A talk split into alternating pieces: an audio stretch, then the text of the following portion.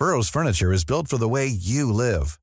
From ensuring easy assembly and disassembly to honoring highly requested new colors for their award-winning seating, they always have their customers in mind. Their modular seating is made out of durable materials to last and grow with you.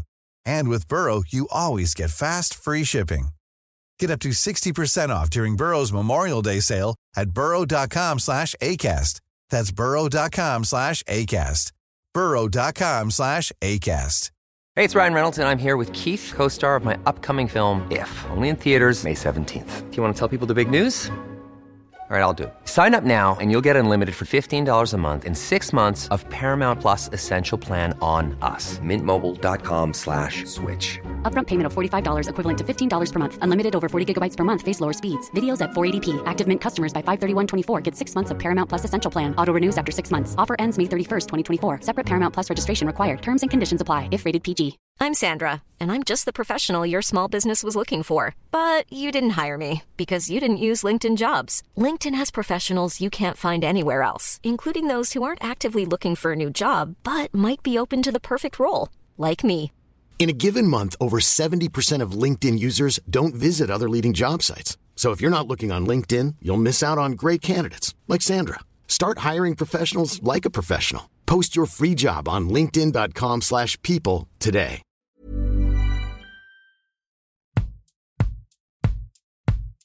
Hello and welcome to These Times. I'm Tom McTague. And I'm Helen Thompson. First of all, we want to say a big welcome to all our new listeners. It's great to have you on board.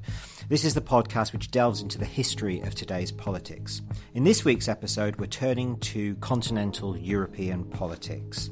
We're speaking on Monday morning following the inconclusive election results in Spain, in which the centre right Popular Party finished first, but without enough seats to form a majority, even with the party to its right, Vox, which performed poorly.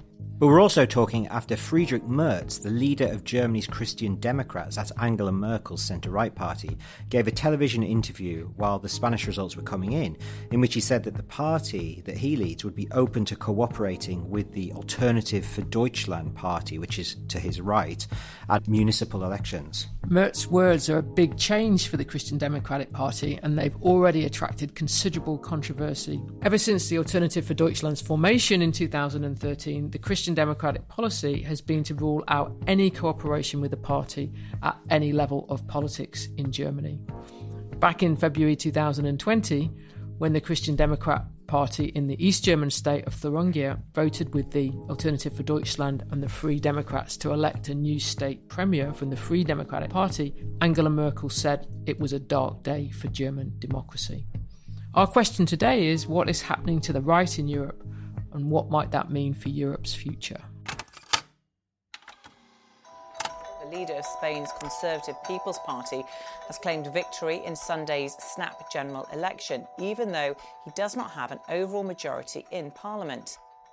The new Italian Prime Minister Giorgia Meloni has addressed Parliament for the first time. Her government is credited with being the most right wing in the country's Republican history.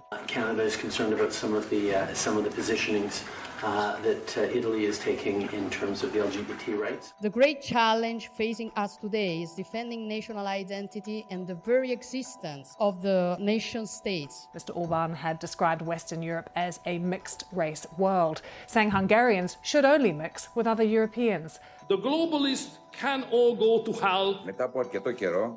It took time, but finally a nationalist voice, our voice, will be heard in the Greek parliament. The Sonneberg district is making history. The AFD has now arrived as a people's party here on the municipal level in Thuringia. I won't let myself be insulted as being a Nazi because I'm sympathising with the AFD. For me, the AFD is the only party representing our constitutional rights and freedom of opinion.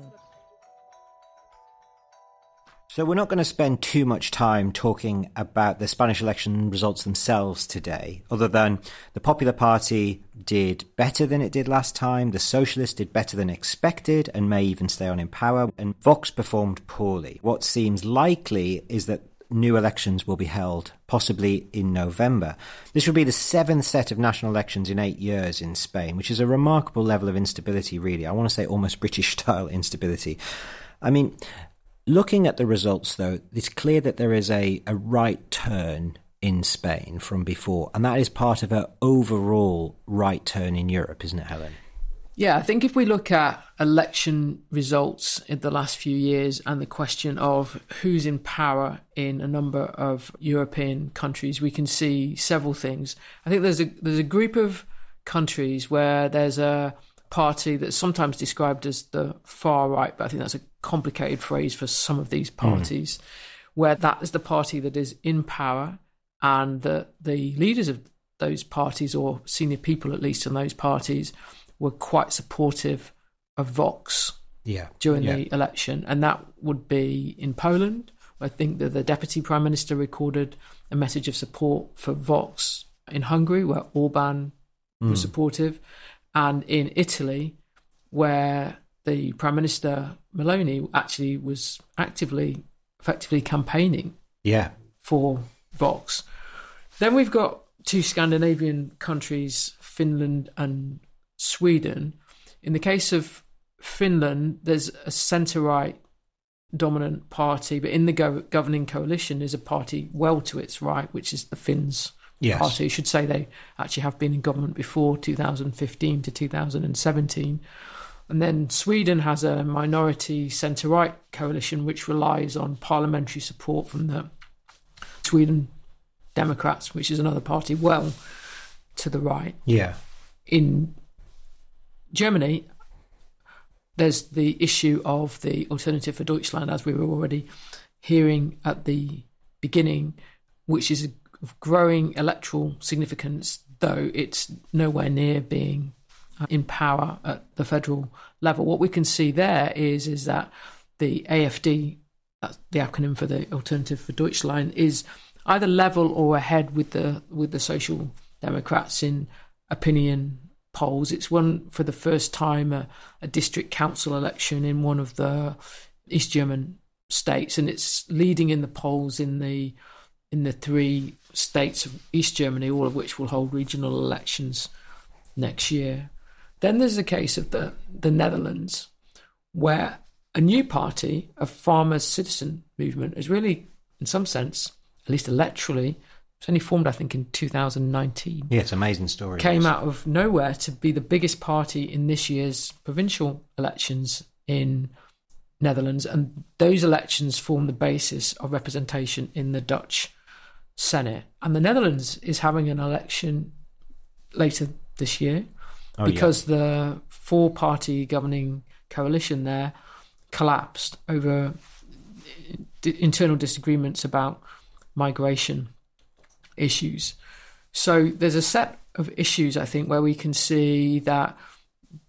Oh, I should say as well, perhaps that the, the centre right is back in power in, in Greece after having yeah, been, after Greece. having been humiliated, say a decade or so ago. So the, there's different things going on in terms of what this move to the right means, but there's something I think that is important in the way in which they coalesce together. Yeah, I think that's interesting. I mean, because even as you were talking, I'm thinking of Le Pen in France as well. I was going to say Greece. Obviously, Le Pen isn't in power, but she's a she's a powerful force in French politics. I mean, what's difficult for me when I try and look across the spectrum of European politics. I mean, you know, including British politics, Irish politics, close to home, you know, what is the particular causes in each country for the rise in support of centre right or the parties to the, you know, further right? What can we see that's actually general to everything? Because the particular is very interesting. I mean, just talking, you talk to anyone about Spanish politics, and they're, they're very clear that there are very particular Spanish reasons for the rise in support of Vox over the last, what is it, 10, 10 years? No, even less than 10 years, isn't it? Since 2017. Uh, and that is the, the, the Catalonia question and this sort of unilateral declaration of independence there. And that is very important part of that story in Spain, and less important in Spain are things like uh, the migration question. Now, it is it is an issue. Vox campaigns on it, but it's not core to the split in the right between the centre right and Vox. It's it's more to do with this question of territorial unity So I mean, what, what how do you see it? I mean, how how much of, of uh, you know the same with Holland, same with Greece. There are very particular reasons for each, and you could just focus on that and not try and pick out anything that was sort of bringing them all together. Yeah, I think if we take the the Spanish case, there's no way at all of understanding the political change in Spain that has gone on with this election, such as it, such as that change is, uh, without understanding that Spain is a multinational state with a really like contested territorial politics. Yeah. And that what happened as a result of those two elections in 2019 was that for the socialists to be able to f- reach a parliamentary majority, they had to rely on support from nationalist parties from Mm. Catalonia and from Basque parties. Yeah.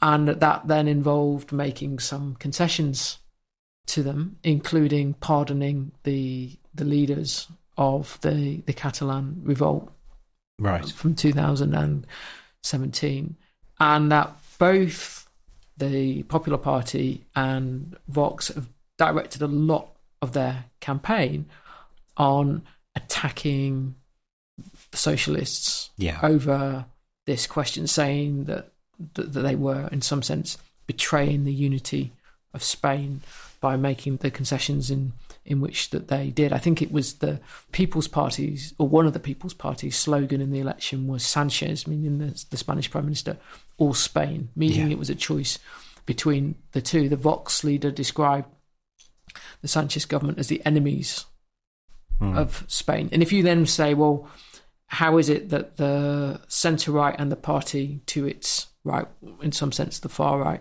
have been willing, that the centre right has been willing to cooperate in this case? Mm. Because clearly, if there had been a parliamentary majority possible between the People's Party and Vox, then the People's Party would have accepted Vox in government. Mhm.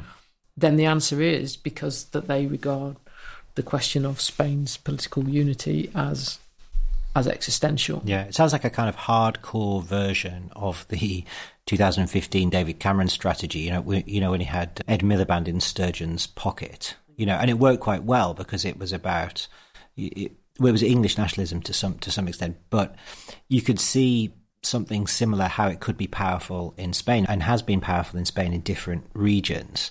But they have such a different attitude to the unit, the of territorial unity of Spain than than we do. It's a very different. I, I think that that's the di- that is the big difference. Is the the politics of our multinational state is clearly part of the way in which electoral competition works, but here the principle of secession yeah, is allowed. yeah, In Spain, guaranteed in yeah, Northern it- Ireland's case. yeah, Yeah, it is that it's absolutely not. And for the parties of the right, both parties of the right, that this is a question of, as they see it, like the rule of law, the rule of the Spanish constitution. And they've been then willing to use, as I say, some really quite stark language in terms of presenting the, the socialist led government as a threat to Spain. And I don't think we can find any other example that's quite like what's gone on in Spain. Because if you take No.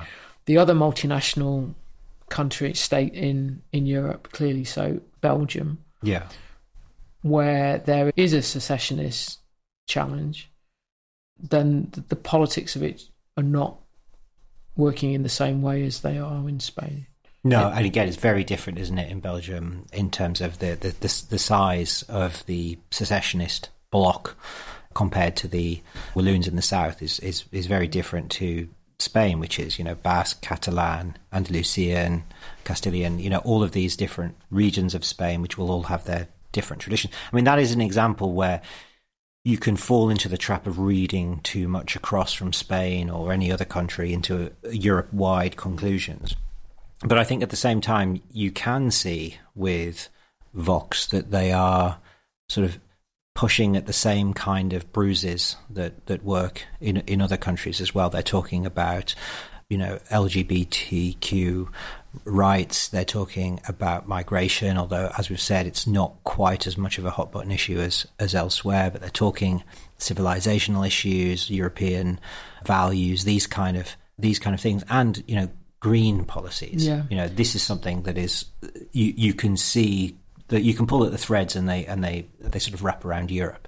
I think that this is where it's important to bring the the alternative for Deutschland Yeah. into the into the story because they've had I think some different manifestations since their formation in 2013. I mean, initially it, they were very much uh, essentially an anti-euro party.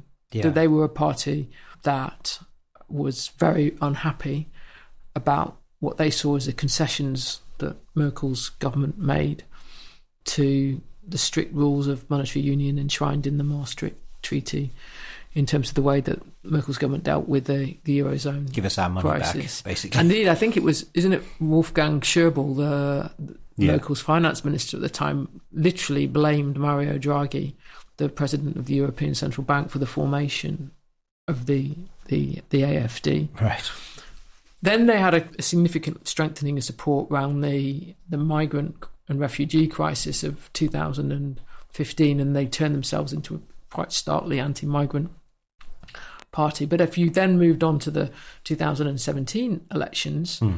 in Germany, the general election in Germany in 2000, they didn't actually do well uh, at all. I don't think they got any representation. Yeah, they seem to seem to have bounced around, don't they, in yeah, support? because I think that then you can see that what that Merkel actually having been shifted German policy in that summer of 2015 and being very welcoming, then completely changed tack, and by the next year was going off to Turkey to negotiate essentially.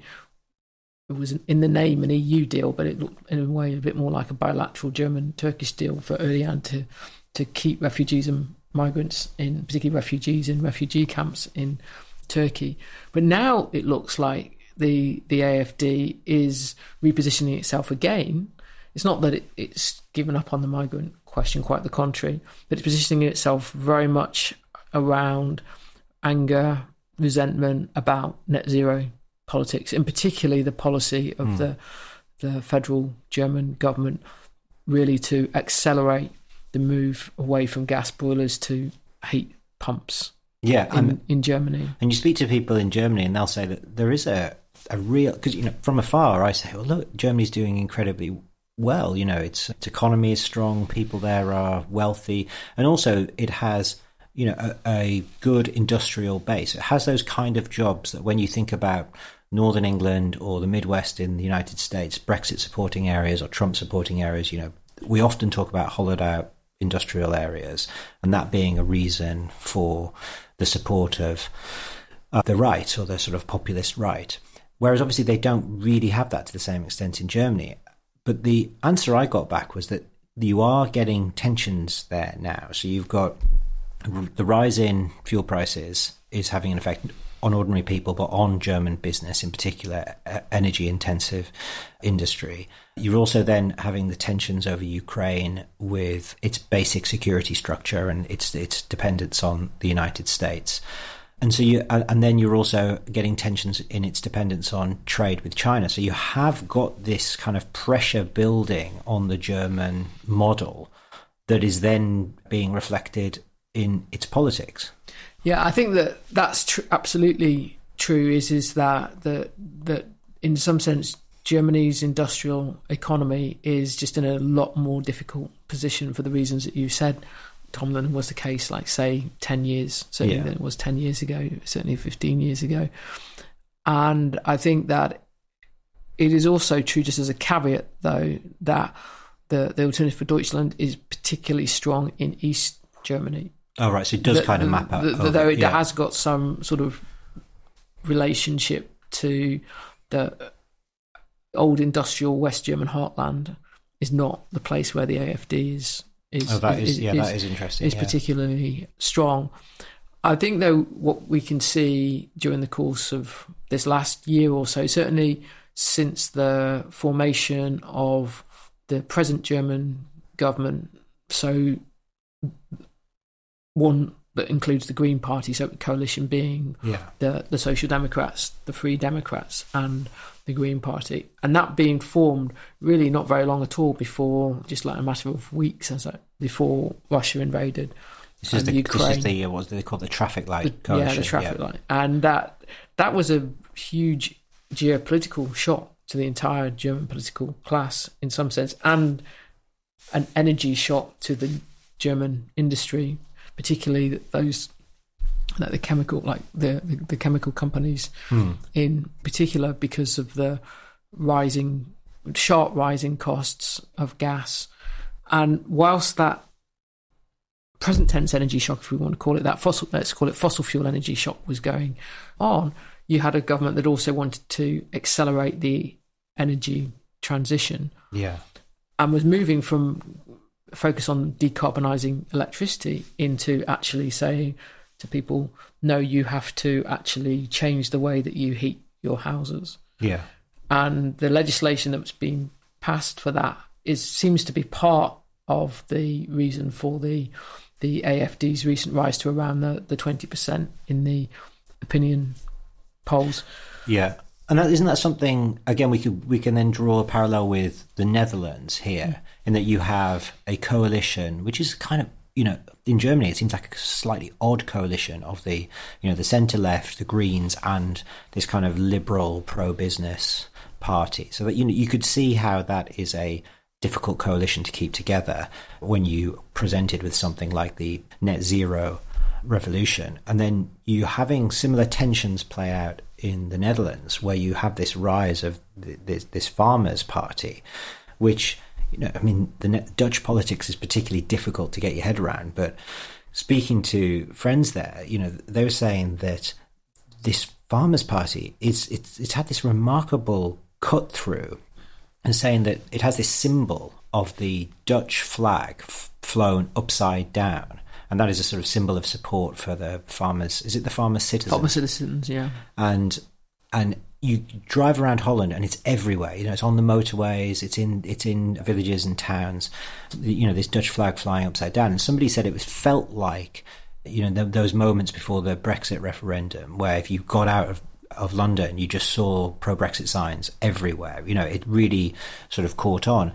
And the farmers are also quite militant, is is is what I was told. You know, they're dumping manure on motorways. They're they're barricading ministers into their houses with tractors. You know, it's kind of quite you know fascinating politics, and it's all it's all based again on net net zero or, or the, the the green change and you know what they would what they would consider themselves being sacrificed in that in that revolution. Yeah, I think it's in terms of the particular grievances, it's been focused on the the legislation for radically reducing nitrogen emissions by dramatically reducing the number of, of livestock and buying out farmers. I think uh, what's really important to understand about the distinctiveness of the Netherlands case is is that the Netherlands just has a far more important agricultural sector Yeah. than other any other West European country. So the Netherlands is the world's second largest exporter of agricultural products, and I think that it's true that the Netherlands has had a a history of what might be called agrarian populism. It had a farmers' party that achieved some success in the in the 1960s. I think there were some parallels, perhaps, with the politics of the agrarian interest in in the Scandinavian countries, particularly perhaps Sweden. But I think one of the things that that's that's interesting about this is that on the one hand, it's got that element that came out of the southern European countries during the eurozone crisis, with an emphasis on citizens and expressing their direct demands. So if Yeah. you go back to the Five Star Movement Oh yeah. in Italy Yeah. or Podemos in Spain, the left wing party that emerged out of the Eurozone crisis, there, a, a lot of it was, in a way, a critique of the way in which representative democracy worked. Yeah. And sort of saying that democracy was supposed to be about its citizens, but that wasn't what was hmm. happening. So there's something of that going on. But I think it's also true that if you look at the very long history of like of right wing parties in Europe, not so much really in, in Britain, at least by the time you get to like Salisbury's Conservative Party, that you could say that that's what Disraeli was defending, as we talked about quite a lot of episodes back, is, is there is a politics of the right around the agrarian interest. Mm. And that's what as a cert, so then it would be like agrarian versus industrial, and that's in a way that you way that you could put like the conflict between Disraeli and Peel. Hmm. that we talked Yeah. about. But what you can see in these Western European countries like the Netherlands, where the, where the agricultural interest is significantly more important to the economy than it is in a country like Britain, that there's still a legacy of the right and agrarian politics. And then when you kind of like add in the fact of how easy it is to turn some aspects anyway of net zero into a culture n- war or cultural question of Yeah, which which we've seen here in in London recently with the ULEZ, you know, becoming a central part of one of the by-elections, uh, one of the by-elections Yeah. last week, and, and and now becoming a national issue. People, you know, it becomes a an idea of culture anyway, isn't it? That uh, yeah. it's the, the sort of the woke elite imposing a charge on the poor to help us reduce emissions. Yeah, I mean, you've got that sense then of like two different things that are part of the history of the right in in in Europe of around both agrarian versus industrial. In a way, that I mean, culture I think used to be a bit more like religious versus secular, but you can kind of translate that a little bit at least into the cultural conflicts Yeah. now, at least the the legacy of that. But I think also this gets to the issue of like why it's quite hard then for the party systems to respond to the old party systems to incorporate all this new politics Yeah. into them because actually we're getting like a whole set of different fault lines at work. We've spent a long time, I think, thinking maybe to further in the post-war era, uh, post-war Second World War era until well, we can argue about when, but of like that the basic conflict between left and right being an economic one. Yeah. If you want to put it in a bit more Marxist terms, like capital versus labour, though obviously it was significantly more complicated than that. But now we're seeing like agrarian versus the, new, the green industry, if we could call Yeah, it, or the city, That- or, you know. yeah, or and the culture, the the old secular versus religion. Plus, then when the right is defending the, the unity of the state against the claims of the periphery that often were associated with radical.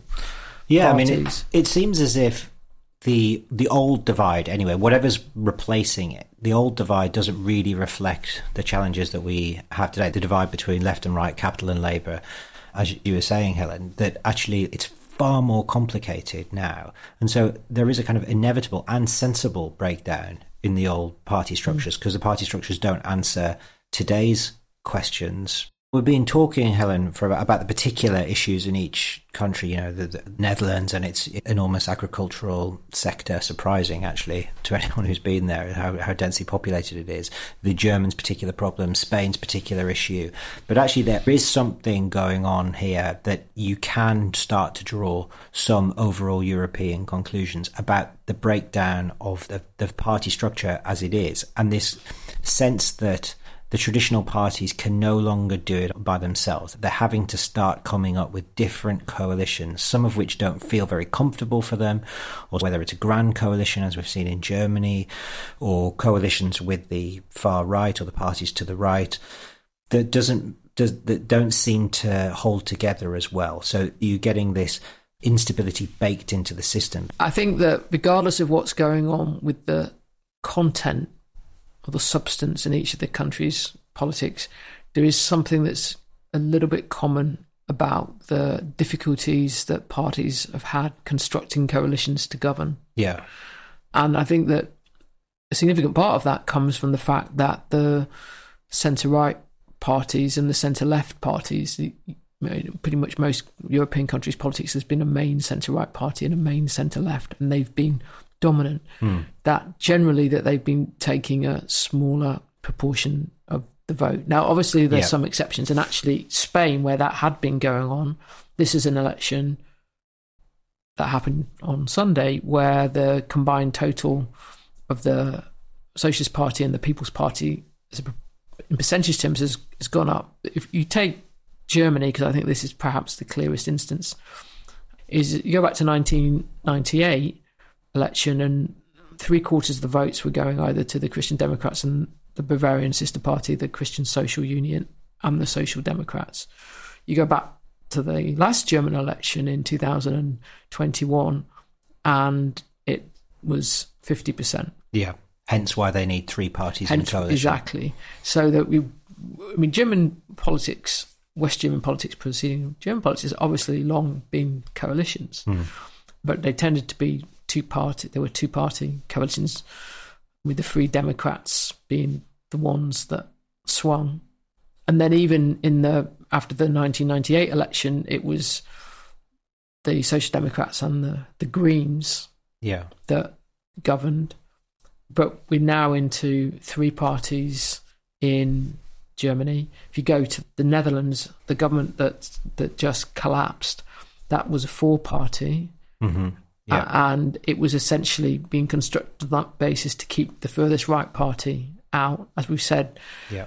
Belgium, it was seven parties. took 500 days after the last election in Belgium in 2019 yeah. to form the, the government. It actually, the process of forming these coalitions in Germany is, is I mean, not not taken that long, but yeah. it's still taking like several months. In Sweden, something similar has happened as we've as we've talked about. They're reliant on the support mm. of the of the Swedish Democrats. Mm. Something similar in Finland. So even in Spain, where as you say, it's gone back up. There has been a the, the centre left and the centre right have performed well. They've still not performed well enough to be able to govern or form an obvious co- coalition government here. You know, both parties are going to struggle, it seems, and so you, you're, you're seeing this. Uh, Italy is obviously another example of where this is where mm. this is the case. So the, the the fragmentation of the political system in France, obviously, again, you know, there's something very particular to France going on, but you've had the collapse of the centre right party and the centre left party, and new parties forming, and it's not clear what's going to what's going to happen there.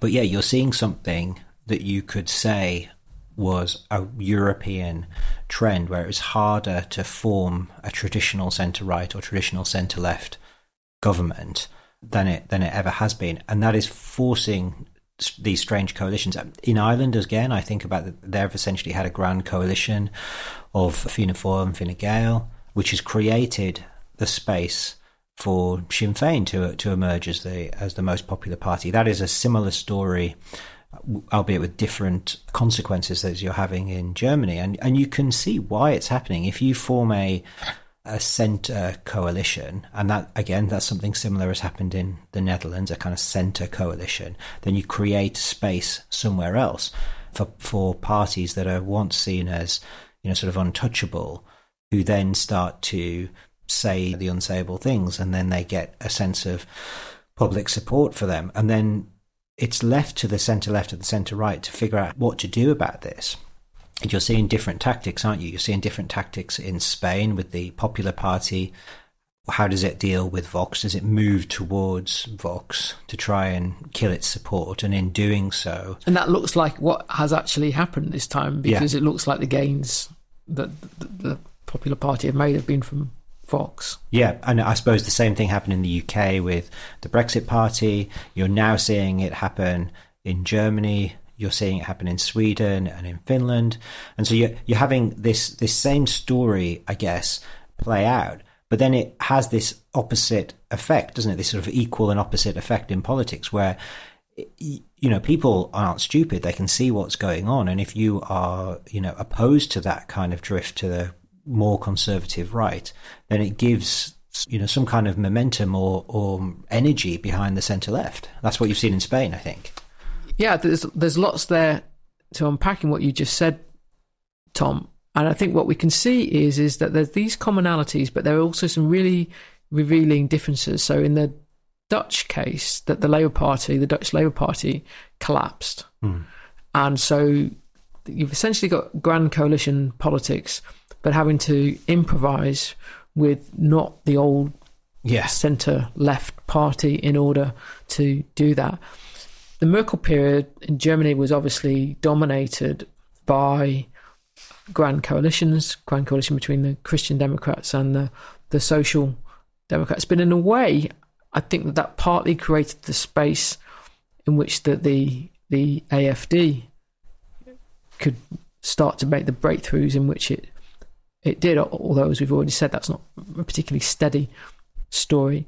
The really interesting one, I think, here is is Italy. Yeah. Because in Italy, by the time of the last election, you basically had a, a period that mixed technocratic politics, symbolized by the fact that Mario Draghi, the former president of the European Central Bank, was the Itali- Italian prime minister, and there were quite a number of other technocrats in his cabinet. But if you looked at it in terms of the parliamentary majority, it was complete grand coalition, Mhm. except for the Brothers of Italy.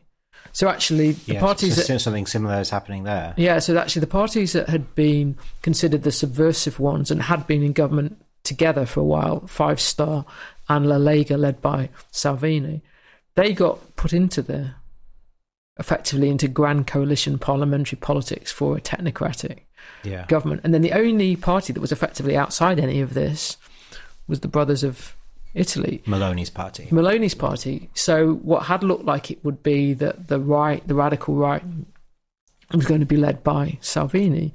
Once that party was, in, you know, accommodated within the system, in some sense, I suppose, trying to buy it off. Yeah. You just create a space for the party further to the right. Yeah. Now that's in Italy's case, I think, a complicated question about what further to the right meant because Five Star, which had been, you know, started off as quite a, a Eurosceptic party, seen as subversive, populist, etc., in need in some sense of of taming, had brought down Draghi's Mm. mixture of technocratic and grand coalition over the Ukraine issue, whereas Meloni, as we know, has been very forthright in keeping Italy supportive. And actually, this is one of the, the key splits in the European right that we're going to that we're seeing right now between those like Le Pen and the National Front and Orban, who are in some senses, I guess, pro Russia, or at least they're they're they're not fully supportive of Ukraine, and then the other bits of the populist right, the Melonis, the Poles, the Vox, I think, who are pro, very much pro Ukraine, and so that that is a key divider, and you see that that is keeping them apart from being able to work together in the European Parliament, and we're going to come to that after the break. And one thing I just wanted to ask you, Helen, before we we get to that is like trying to get at what are the causes of this fragmentation and this rise in support for the right. We've seen that it's obviously the centre coming together and then creating a space for something else, which is which has come on the right, has come on the left as well. There are, there are obviously populist parties on the left, but at the moment, it seems like it's it's more to the right.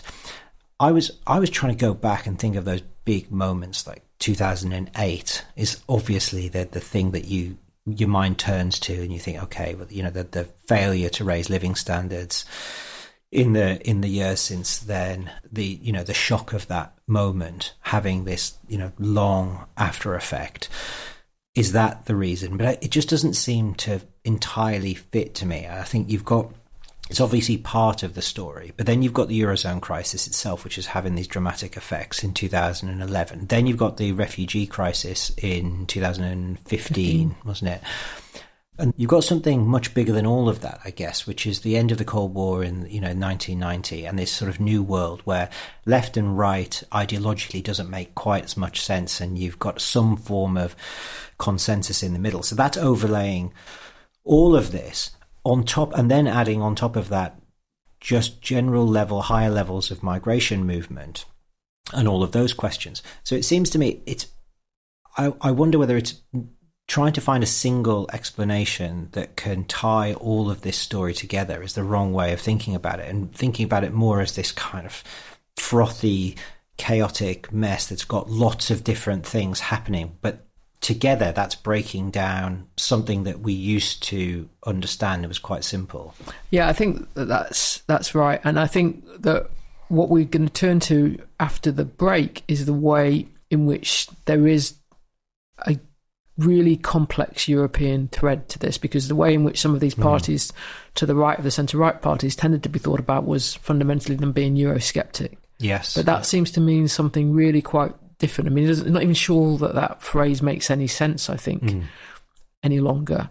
And I think that the question of what Europe means and what the European Union means is part of the, in some sense, the contest of what is going on Mm. in these in these elections, and it has quite profound consequences, I think, for the future of the European Union, as we're going to talk about in a moment.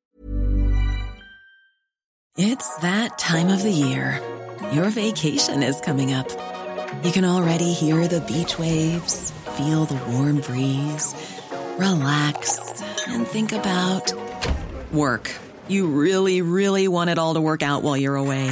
Monday.com gives you and the team that peace of mind. When all work is on one platform and everyone's in sync, things just flow wherever you are. Tap the banner to go to Monday.com. Hey, it's Ryan Reynolds, and I'm here with Keith, co star of my upcoming film, If, only in theaters, May 17th. Do you want to tell people the big news? All right, I'll do it. Sign up now and you'll get unlimited for $15 a month in six months of Paramount Plus Essential Plan on us. Mintmobile.com slash switch. Upfront payment of $45 equivalent to $15 per month. Unlimited over 40 gigabytes per month. Face lower speeds. Videos at 480p. Active Mint customers by 531.24 get six months of Paramount Plus Essential Plan. Auto renews after six months. Offer ends May 31st, 2024. Separate Paramount Plus registration required. Terms and conditions apply if rated PG. Moment. While defending Italian sovereignty, we cannot forget to defend Viktor Orban's Hungary or Kaczynski's Poland, once again under attack from the European progressive mainstream. So that was Giorgia Meloni there, the Prime Minister of Italy, the sort of new star of the right in Europe. And it's interesting how she name checks, in particular, the Poles and the Hungarians there, both of whom supported Vox publicly in this in this election. I mean, I think it's interesting as well that Hungary and Poland were allies, very close allies, until the war in Ukraine, in which they are on complete opposite sides of the of the page. It's also quite interesting that none of these parties, although all kind of pro national sovereignty skeptical towards the EU, as you were saying, Helen. But you know that that that name being meaning something quite different now. They all really want to work together to change the nature of the EU. It's a very different form of Euroscepticism that the one that existed ten years ago. Yeah, I think we can see like several things going on here. The first of them is is that the point of or one of the points of commonality, I think, is a a real focus on the question of Europe's external borders. Hmm. And it's interesting then that the border question in relation to Russia actually then divides. Yeah, because that is a border them. question. That is yeah. actually a border Yeah. question. But the the point of commonality essentially being around Europe's southern borders Hmm. in one way or another. And I think you can see the importance of this to Meloni in the role that she's played in trying to get this agreement with Tunisia. Hmm. I think she was in Tunisia either last this month, maybe maybe they're going again, but they certainly were there in, in, in June. It was the Commission President plus Mark Rutte, the Dutch Prime Minister, and her essentially, I think, trying to replicate that agreement that Merkel Yeah. made with Erdogan back in 2016, which was to pay Turkey off. And you think about those three characters as well. That's a kind of coalition of, well, not of the centre with Meloni, I guess, but it's a f- form of coalition. It's a coalition of the Meloni sort of populist right, the centre right with Ursula von der Leyen, and the liberal kind of centre right centre with Mark Rutte, all working together. No, and there you don't see the difference. But there you would find drawing a sharp distinction between the centre right and the right that's supposedly being excluded. Yeah. Uh, really quite a hard one to make, and it, and it's noticeable. I think that Meloni's very keen on using a language of like European civilization Yeah. in relation to the external border issue. That's not the language that Rutte is using, but it was his party in the coalition in the Netherlands that wanted a, a much tougher position on the migration issue than some of the coalition Which was the thing that brought, Whi- which the, brought, whi- whi- brought the coalition down. Which brought the coalition down. And then I think that you can see at the same time that this has a kind of history in the longer European project, in the sense that Hmm. this idea that actually there was Europe and there was something on the other side of it that wasn't Europe and in some sense was being kept out. Uh, which was which was Muslim essentially. yeah, the, well, Russian and, and also Russian, I would say, yes, yeah. uh, as well. Is but not orthodox, though, is it? You can be orthodox and be in the European Union. but Russia is something different. You can, but I'd say that even that's got some complications if you think about it as a in a very long historical perspective. In the in the sense of 20th century, the idea of European unity looks like it's got is a continuum with Austro-Hungary, Habsburg, Right. and that's quite Catholic Right. in its Yeah. construction. And I I think that it's true that Orthodoxy doesn't actually sit that easily What about Protestant? Protestant with it. I mean, well, that's where it's obviously is a bit. It, it, it becomes a bit more complicated, particularly like in the Netherlands Yeah. case. But I think that what we can see is is that we shouldn't really be surprised if we look at that history that actually it's possible to, if you like, repurpose, or some people are capable of repurposing the language of European unity into a more civilizational project project Yeah. because that's been there in the origins of the European Economic Community as it as it was you know initially from the beginning. So in that sense, I think that you can see that somebody like Orban Hmm. has, at times anyway, I think perhaps less so in recent years, but at times he's been quite keen to suggest that actually the real Europeans in this are the Hungarians. I mean, however, kind of like absurd that is in a, in a, in a certain level, he's wanted to sort of say, look, there's a continuum of Christian democracy Yeah. in Europe of which his Fidesz party is a part, that they're not an outlier, that that is part of what the European right has historically been. And about. interestingly, his Fidesz party were in the European People's Party, which is the kind of a coalition of the centre right in the European Parliament until very recently, and has left before it Mm. was kicked out.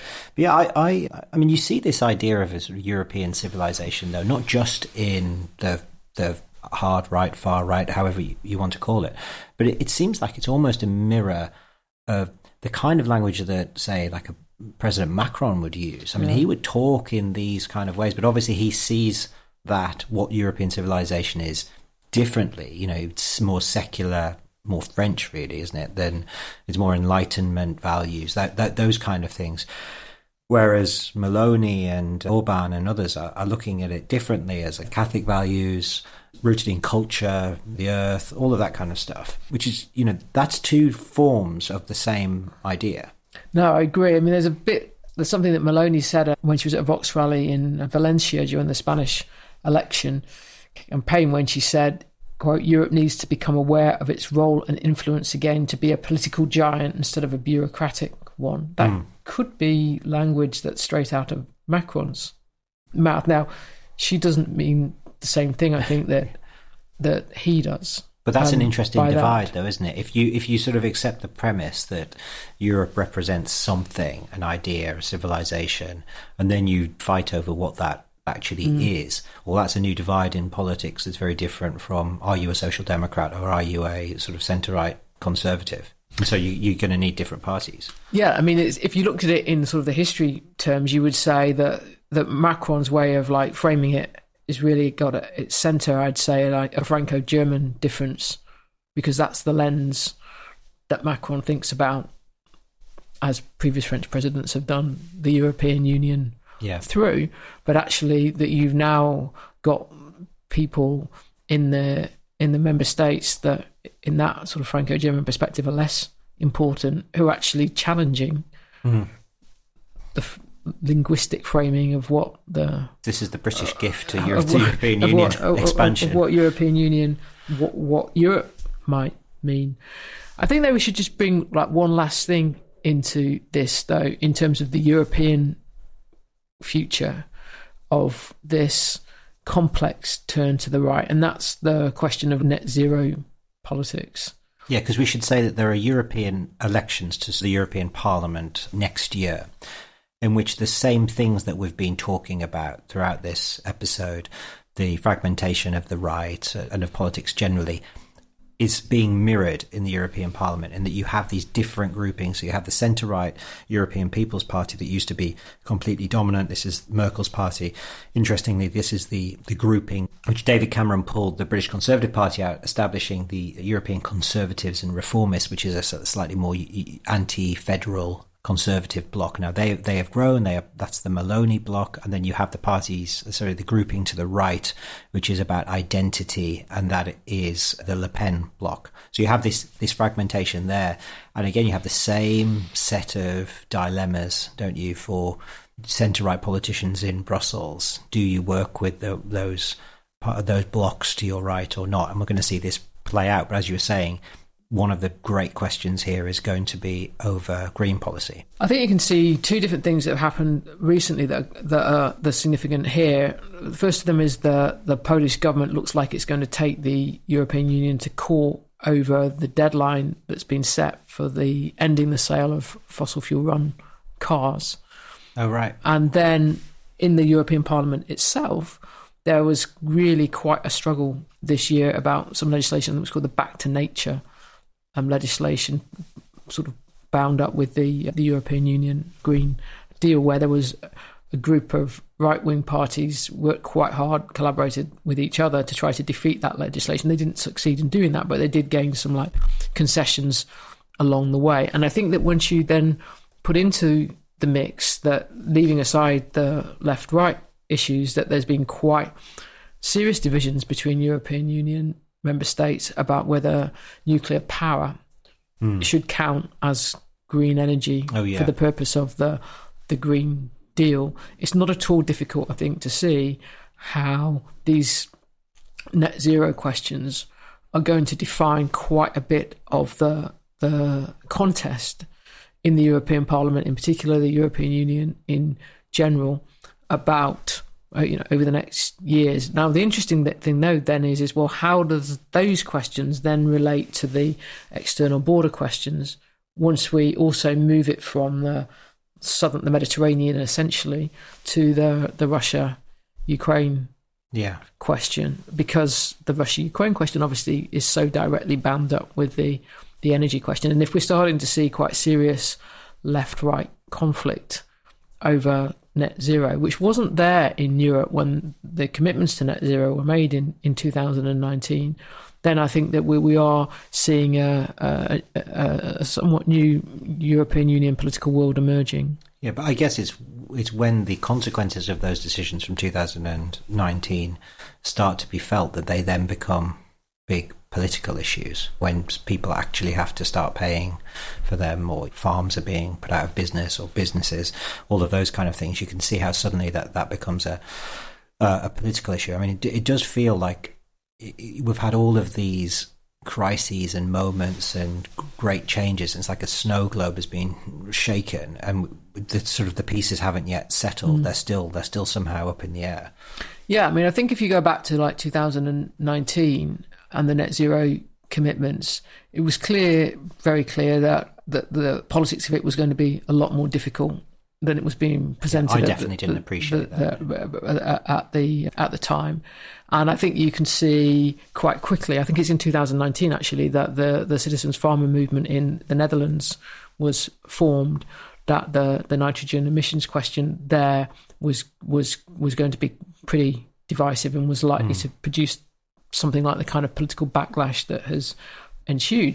But that was the world before Russia's invasion of Ukraine. That was the world before mm. most European states have sought to decouple from Russian gas. Now, that's not true of all of them. Again, we can see another fault line there. Hungary and Austria, there's not much change that's that's gone on, and mm. some European countries have been they're not buying pipelined gas, but they're buying liquid natural gas from Russia. But if you then have a quite difficult politics of net zero under conditions in which there isn't really a fossil fuel energy security issue or gas security issue, let's call it that, and then you transplant those political difficulties into this post 24th of February 2022 world, that's something else. So, in that respect, I think that we should actually expect it to become harder as time goes by for the party systems to cope with the politics that's going to be generated. Fascinating. Well, I'm sure on that note, we'll we'll return to this question over and over again as countries across Europe and Britain and the United States struggle with how to make this work. Well, thanks for listening to that. We hope you enjoyed our sprint through European politics. I hope we at least brought some clarity to bear on what can appear like an unbelievably complicated subject. If you did, please subscribe wherever you get your podcasts. Oh, and please like and share with your family and friends.